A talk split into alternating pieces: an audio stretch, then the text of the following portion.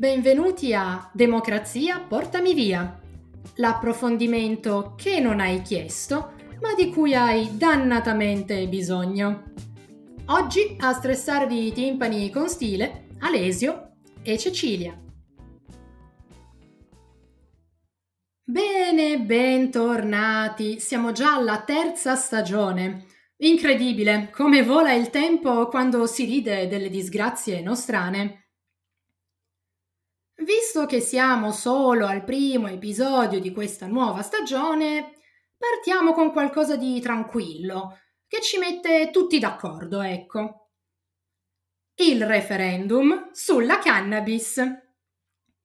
Ebbene sì, è stato il tormentone di questo fine estate autunno e l'italiota, un argomento su cui, tanto per cambiare, ci si polarizza a iosa.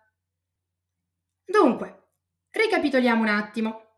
A inizio settembre la Commissione Giustizia alla Camera adotta un testo base che include la depenalizzazione della coltivazione fino a quattro piante di canapa, la depenalizzazione di fatti lievi legati alla cannabis e pene più dure per i reati di associazione per delinquere e spaccio nei confronti di minori. Non è la rivoluzione delle canne, ecco, ma di sicuro è un cambiamento rispetto al testo attuale del 1990.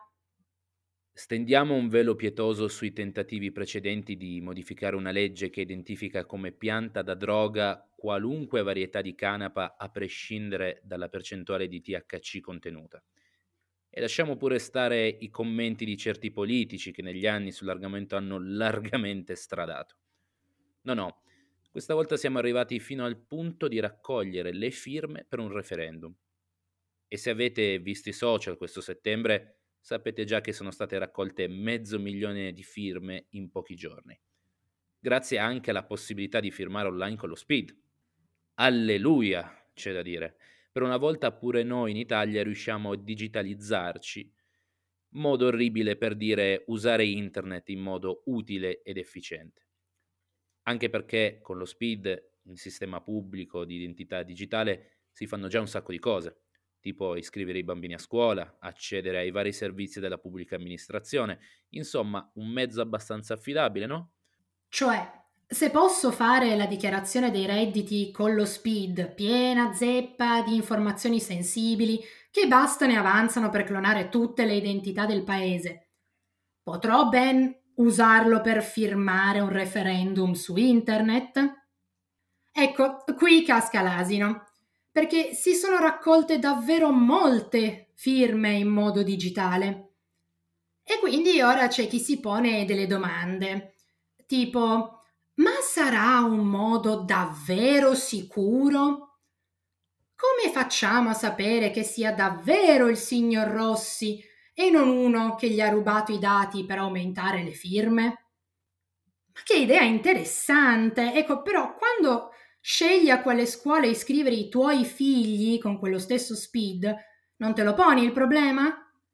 Per non parlare della quantità di robe che accettate su Facebook per scoprire a quale divinità antica assomigliate. Le firme depositate alla Cassazione sono 630.000. Non male. Più di mezzo milione di italiani che hanno deciso che vogliono una forma di legalizzazione della canapa. Non sono mica tutti squatter centri sociali, eh Secondo un sondaggio della SWG di un mesetto fa, il 58% degli intervistati vuole la legalizzazione. Sono soprattutto tra i 18 e i 44 anni e ci sono pure elettori di Lega e Fratelli d'Italia, ben 4 su 10. Invece gli elettori di Italia Viva non ne hanno trovati. E anche le motivazioni sono interessanti. 8 persone su 10 sono favorevoli per togliere la canapa e il suo business dalle mani delle mafie, che come motivazione non è male. 4 su 10 per rendere più sicura la sostanza usata, 3 su 10 per rendere più libero e consapevole il consumo. Mazza che banda di frichettoni particolare. ce ne fossero di più così ben intenzionati nelle file del Parlamento, staremmo una favola. Ah, eh, il 56% degli intervistati si dice contrario alla norma attuale, che dà fino a sei anni a chi coltiva cannabis per uso personale. Ora, ribadiamolo, questa proposta non è per la legalizzazione totale stile Amsterdam, permetterebbe però la coltivazione fino a quattro piante per uso personale. A me pare che coltivarsi la propria pianticella invece che andare a cercare uno spacciatore con tutti i rischi connessi sia un passo avanti. E poi non saremmo mica i primi a depenalizzare o ad aprire varchi di legalità in tema di cannabis. A parte l'Olanda, celeberrima, in Germania ogni land stabilisce le sue regole in materia e in alcuni di essi i grammi consentiti per uso personale arrivano anche fino a 10. Cristiania, quartiere di Copenaghen, dove la vendita e il consumo di cannabis derivati è legale, magari i nostri politici potrebbero andare a informarsi un po'. Il Portogallo ha depenalizzato tutte le droghe, con risultati estremamente positivi in termini di risposta dei cittadini in cerca di informazioni concrete in merito all'uso delle droghe. Non è che tutti i cittadini di questi paesi stiano tutti fusi sul divano o alla guida. Molti degli stati degli USA, tanto per dire pre-pandemia, avevano passato leggi e referendum per la legalizzazione e non mi pare che ora gli USA abbiano un problema di consumazione di cannabis. In Canada è legale dal 2018, ogni provincia federale ha scelto le sue modalità, ma anche il Canada non è in preda alla rivoluzione dei fusi. Sarebbe bello riuscire a parlarne in modo sensato e logico, valutando bene tutti i lati critici che ci sono, eh? non viviamo mica in un mondo di anime belle, ma che vanno trattati come tali, analizzati, discussi pubblicamente alla ricerca della miglior soluzione. Ma anche stavolta assistiamo a molta cacciara e poco contenuto serio. E su questo proveremo a fare noi una piccola analisi. Ma prima è doveroso fare invece una piccola cronistoria di questa raccolta firme che tra i poco velati ostacoli burocratici, pietosissime argomentazioni dell'ala più conservatrice e il silenzio assordante del versante progressista, ha rischiato di non arrivare alla fine. La raccolta firme è stata promossa dai partiti di sinistra più radicali e una serie di associazioni. Elencarle tutte sarebbe lunghissimo. I dettagli li trovate sul loro sito referendumcannabislegale.it. Da notar bene PD annessi non pervenuti ignavi. Comunque, richiesta posta a fine giugno, comincia la raccolta firme, grazie alla possibilità di poterlo fare online tramite SPID o altri metodi e alla campagna di informazione, la raccolta galoppa. Nel giro di due settimane si arriva quasi alla metà delle 500.000 firme necessarie e poco tempo dopo si arriverà addirittura a toccare le 600.000 firme. Nel frattempo tutti quanti, tranne il centro-sinistra, ha detto la sua ed è stato veramente un cabaret. Meloni e Salvini veramente hanno dato il meglio. Un bicchiere di vino fa meno male della canna. Droga è sempre droga, no agli spacciatori di morte. Però se un amico tuo sta passando un momento difficile, Fate un giro a San Patrignano e poi cambiate idea. Mo la lista continua e non si ferma. Le solite cose, non ho voglia di farmi il sangue amaro adesso. Nel frattempo i comuni si sono messi di mezzo perché le raccolte firme hanno l'obbligo di depositare i certificati elettorali dei firmatari entro 48 ore. L'hanno fatto? Ma quando mai?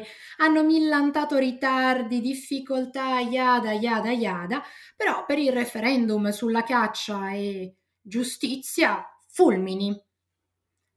Nel frattempo, il comitato ha minacciato il ricorso al Ministero dell'Interno per poter sbloccare la situazione e pian piano si andava proprio lì, in quella direzione. Tutto questo per un motivo ben preciso, la scadenza delle firme rispetto agli altri quesiti referendari era il 30 settembre invece che il 30 ottobre. Governo Marione Draghi dà il colpo di reni, piazza un bel decreto e sposta la scadenza al 30 ottobre come tutti gli altri. Quindi tutti i certificati elettorali vengono depositati il 28 ottobre. Insomma, tutto è bene quel che finisce bene. O forse no. E qui tenetevi forte, perché qui viene fuori proprio la demagogia di stampo leghista. E il 3 ottobre, Lega e Fratelli d'Italia, su mozione del signor Lezzi, che di onorevole non ha proprio nulla, vuole fare in modo che il decreto legge non passi in Parlamento, sciorinando una supercazzola che punta a prenderti per sfinimento, partendo dall'illegittimità del provvedimento del governo, stracciandosi le vesti per la lesa autorità del Parlamento e dichiarando che la sinistra con questo referendum in realtà vuole legalizzare la cocaina. Ecco, in quel momento stavo leggendo l'articolo e la reazione è stata in che senso? Non ho capito il gioco, fermi tutti. Poi ho capito, è la tattica del confondi con le cazzate e colpisci con cazzate peggiori. Per fortuna questo colpo di coda oltre il fuorigioco non è andato in porto e aspetteremo la Corte Costituzionale che approvi il referendum e forse in primavera si andrà a votare. Quasi poetico. Ma anche lì sarà necessaria una nuova legge di riforma e prepariamoci perché sarà tosta. Dopo questo breve sunto del parto che è stata la raccolta firme, riprendendo anche le statistiche prima citate, proviamo a dire il perché ha senso liberarsi della Fini Giovanardi, quella del 1990, e procedere a una nuova riforma. Come diceva Grillo quando faceva il comico, fumarsela è l'uso più stupido. Si può utilizzare a livello industriale, tessile, alimentare, edilizio, ma questo si spera si possa ottenere in una riforma più organica. L'impatto iniziale sarebbe quello di far risparmiare miliardi alle casse dello Stato utilizzate in persecuzione e repressione. Quindi alleggerire molto il lavoro dei giudici e permettere alle forze dell'ordine di concentrarsi su altro, dato che è lo stupefacente più sequestrato in assoluto. A livello lavorativo, per dire, genererebbe nel primo anno 35.000 posti di lavoro in più e una cosa come 7 miliardi l'anno in tasse, quasi una mezza finanziaria. L'anno giusto, no? Come metro di paragone. Altro punto dolente discusso, le mafie. Sappiamo che attraverso lo spaccio svolgono una funzione di controllo sul territorio e generano soldi da reinvestire in altre attività, che generalmente non sono nell'interesse della collettività. Se ve l'andate a cercare, c'è anche un'intervista di Saviano a Felice Maniero, per intenderci ex capo della Mala del Brenta, in cui dice che le organizzazioni criminali sono terrorizzate dalla legalizzazione delle sostanze stupefacenti. Inoltre, con questo referendum riusciremo ad andare più vicino alle esperienze di altri paesi che hanno normato la cannabis, un uso più consapevole, certezza e qualità del prodotto e paradossalmente una riduzione del consumo. In buona sostanza questo referendum potrebbe essere un primo passo verso un nuovo settore dell'economia, di studi scientifici, di progresso, che innescherebbe un volano di crescita che questo paese sogna disperatamente da tempo. Grazie di averci ascoltati, alla prossima!